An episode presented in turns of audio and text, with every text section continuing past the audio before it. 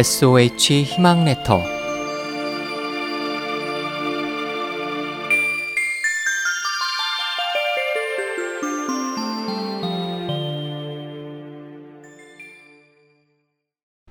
주 원장이 자비심을 베푼 일화. 명나라 태조인 주 원장이 원대 말기 반란군 지도자 장사성 부대를 공격하기 위해 협곡을 지날 때 길 한가운데에서 알을 품고 있는 오리를 만났습니다. 오리 앞에 선 주원장은 오리를 쫓아버리고 진격할 것인가 아니면 알이 부화할 때까지 기다릴 것인가를 잠시 고민했습니다. 곁에 있던 참모들은 거기서 지체하면 전세가 불리해질 수 있으니 계속 행군하자고 건의했습니다.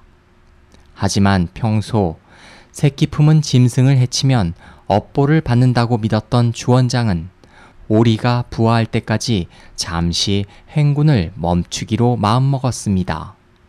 주원장이 작은 생명에게 베푼 자비심은 곧 장사성의 부대에까지 퍼졌고 많은 적들이 그의 덕성에 감동해 투항을 표시했습니다. 이렇게 주원장은 그의 덕성으로 화살 한 발을 쓰지 않고도 반란군을 제압할 수 있었습니다. 불을 끄는 것은 불이 아니라 물이듯이 무력을 제압하는 것은 총칼이 아니라 덕과 자비가 아닐까 생각합니다.